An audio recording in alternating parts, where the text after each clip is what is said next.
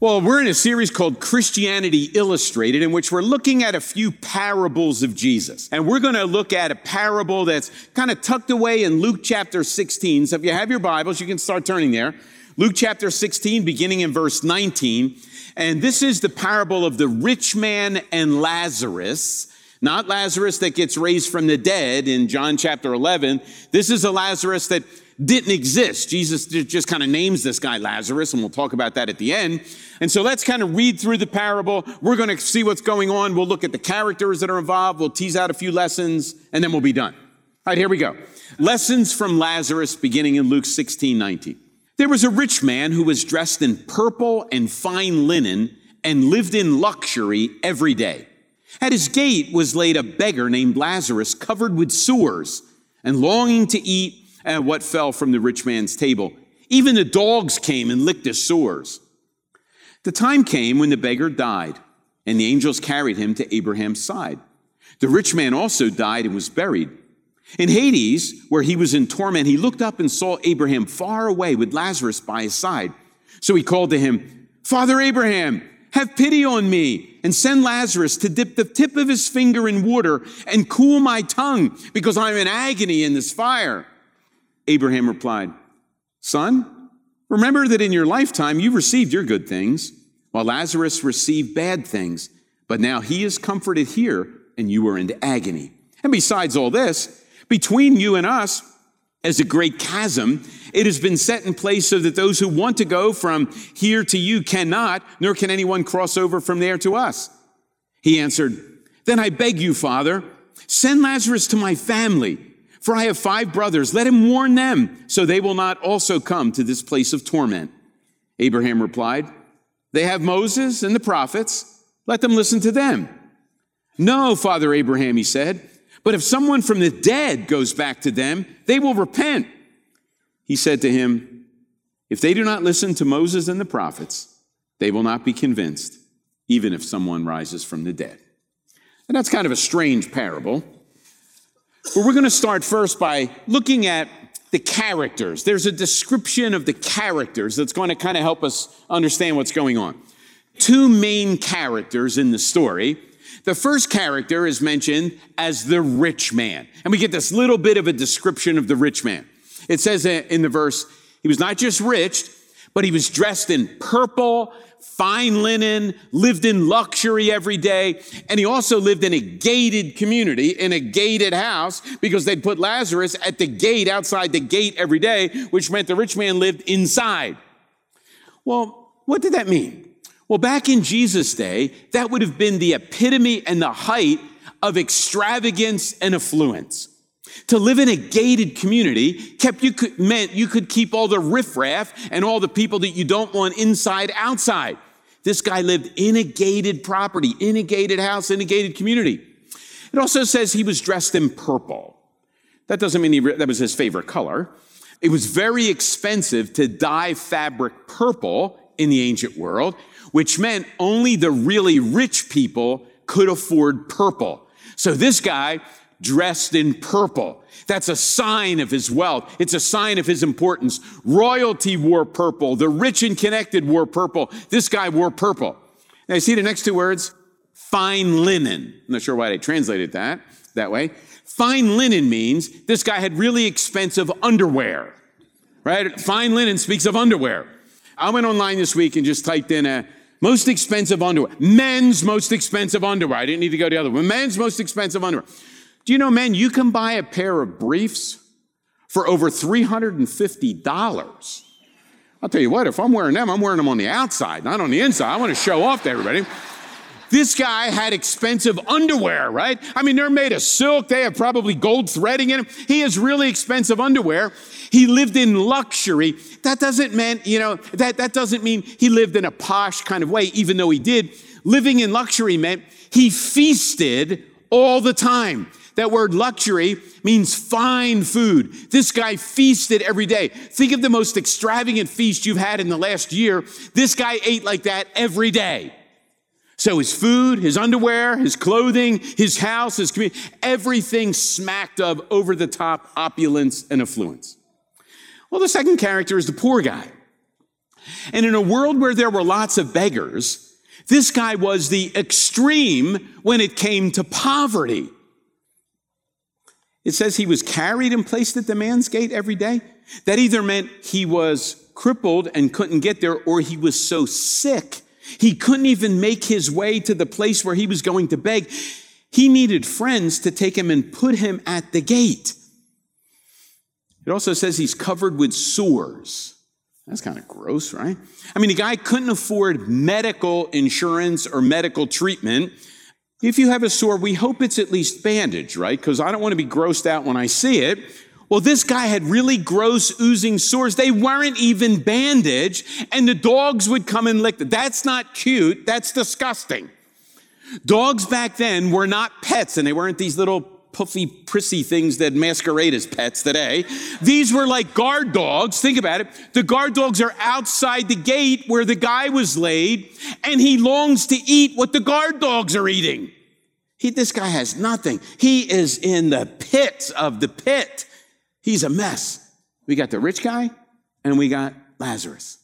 Now you've got to understand, back in Jesus' day, similar to our day, most people lived with this kind of little motto.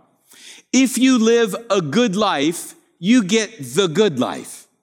And if you have the good life, that must be evidence that you lived a good life. And so don't we think like that? We think, well, you know what? If I really live a good life, if I do what God wants me to do, He'll bless me and give me, give me lots of stuff. If I don't have lots of stuff, somehow I must have screwed up. Well, that was the thinking in Jesus' day. Therefore, the conclusion of this parable is absolutely shocking. As is often the case in the parables, Jesus reverses what normally everybody thought would have happened. So here's the contrast.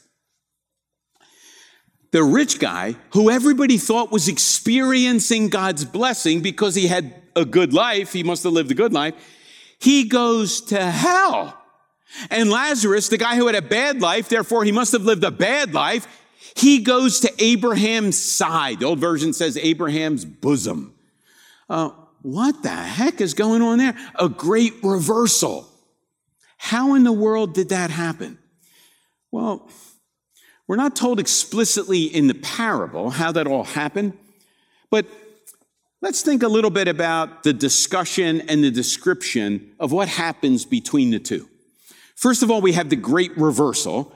The rich guy lived in affluence, opulence, and ease here. He dies and experiences torment. Lazarus lived a life of pain and suffering. He's Abraham's side. Notice uh, Lazarus being at Abraham's side is a reference to feasting. Because unlike in our day, when, especially me, I don't want people touching, I don't want their heads near me when I'm eating, right? And I don't want my head near them. They may drop something on my head and it's going to be gross later. Um, so we're far away when we eat. We sit and we keep our distance. Back in Jesus' day, for a feast, you would recline at a table. You wouldn't sit at a chair. You'd recline and your head would be near the chest of the person next to you and you kind of went around the circle. So when it says Lazarus died and he's at Abraham's side, that's a reference to feasting. So the suffering beggar who had nothing to eat and longed to eat the dog food outside the gate, he is now feasting with Abraham and the rich guy that had opulence and affluence and extravagance every single day, he wants Lazarus just to come and put a drop of water on his tongue. Wow, how things change. Well, what's changed? Well, obviously, the whole situation, the context has been reversed, but there are a couple things that, um, that don't change. The rich guy's heart doesn't change, does it? In fact, did you notice in the parable? He can't bring himself to name Lazarus. He sees Lazarus, he sees Abraham, and, and you, you, can't get your end time theology about how heaven and hell works from this story. It's just a parable. Um, but he looks, he can't bring himself to say anything to Lazarus. He can't even mouth his name. So he speaks to Abraham. He won't speak to Lazarus. He's not repenting. He's not apologizing. He's not sorry for how he lived. In fact, he's still giving commands. Hey, Abraham, by the way, send Lazarus down here to get me a drink. By the way, send Lazarus back to my hometown to tell my brothers. The guy is still giving commands. He's still ordering Abraham to tell Lazarus what to do. Some things didn't change.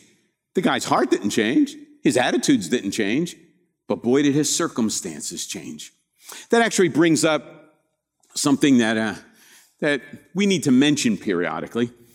And that is that, you know, sometimes people begin to think that uh, when people die, if they're experiencing separation from God, that there's a lot of regret and they repent. And if there was a second chance, they would take it. There's absolutely no biblical evidence, none for that at all. There's no biblical evidence anywhere that people separated from God in eternity repent, come to their senses, want to come back to God. In fact, all of the evidence is on the other side. They get further and further from God. They get harder in their attitudes. Their hearts get more calloused in their separation. They're not willing to be together. They're blaming other people. They're still giving commands. They're not making any difference on the inside. Well, let's tease out a couple of lessons. Um, some instruction. Uh, here's the first instruction. I'm, I'm going to try to make them short. Affluence often breeds excess and insensitivity. Affluence often breeds excess and insensitivity. Now, hear me out.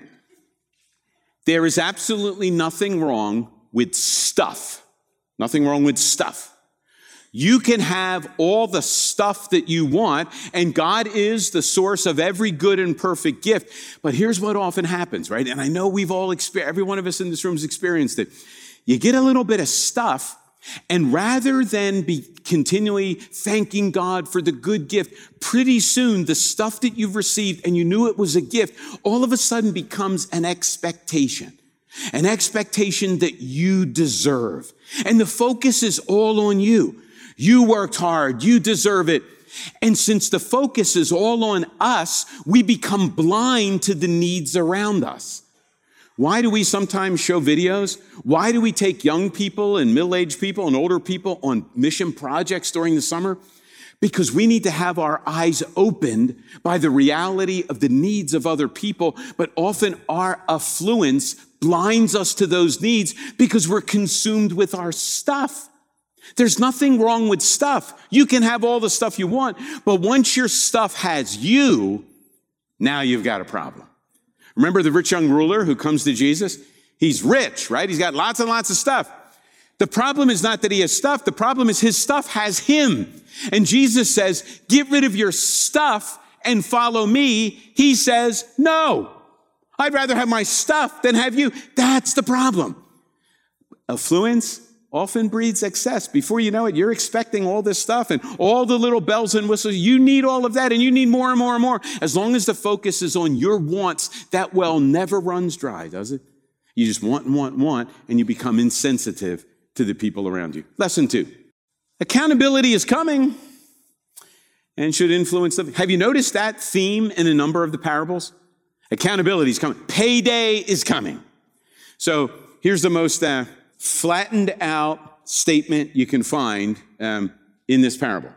They both died. You notice that they both died. The one guy died in suffering and torment. The other guy, guy died in $400 underwear, but they both died. It doesn't matter if you have lots and lots of stuff. It doesn't matter if you have nothing. We all die. The great equalizer, death. But death is not the end payday accountability follows. And for some people, there will be a reversal. How's it going to happen? Accountability is real and it's coming. You know, one of the things that uh, people often think when they read the Bible, oh, you know, all the Old Testament prophets and some New Testament passages, they talk about the future. And we think of prophets only looking at future events and how it's going to work. And then Christians take it as their responsibility to draw these cute little maps about what's going to happen. And we begin to think we're better than somebody else because we figured out the details. I'll let you know a little secret. The Bible never tells us what will happen so that we know more than other people and become pompous and proud. The Bible tells us what will happen in very broad terms so that we change our living today. Know the future and change today.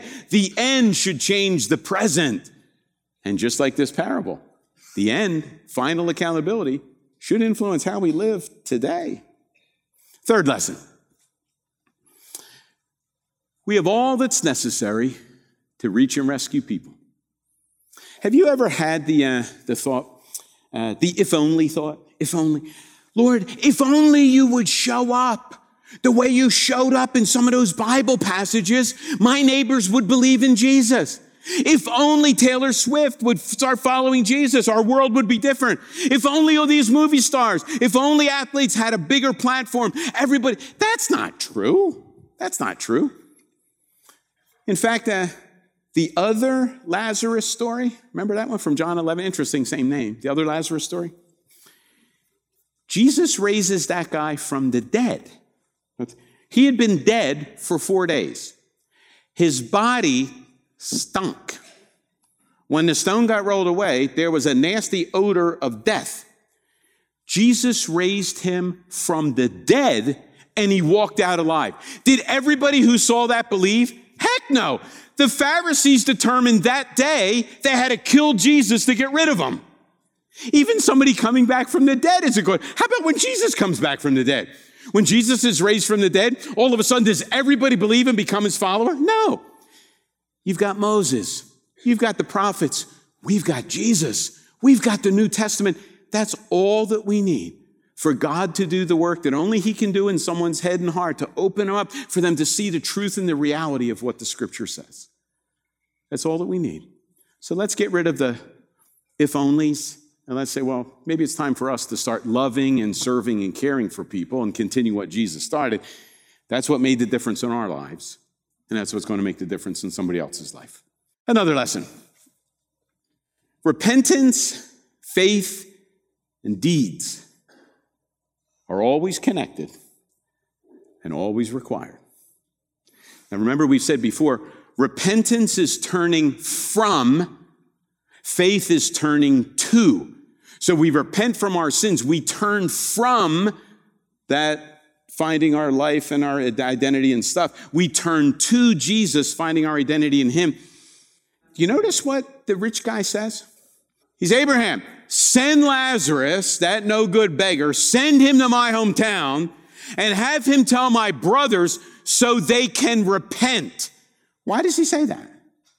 Because somehow he knew that repentance was the differentiator, and that implies pretty strongly he must have never repented, and he's not interested in repenting here.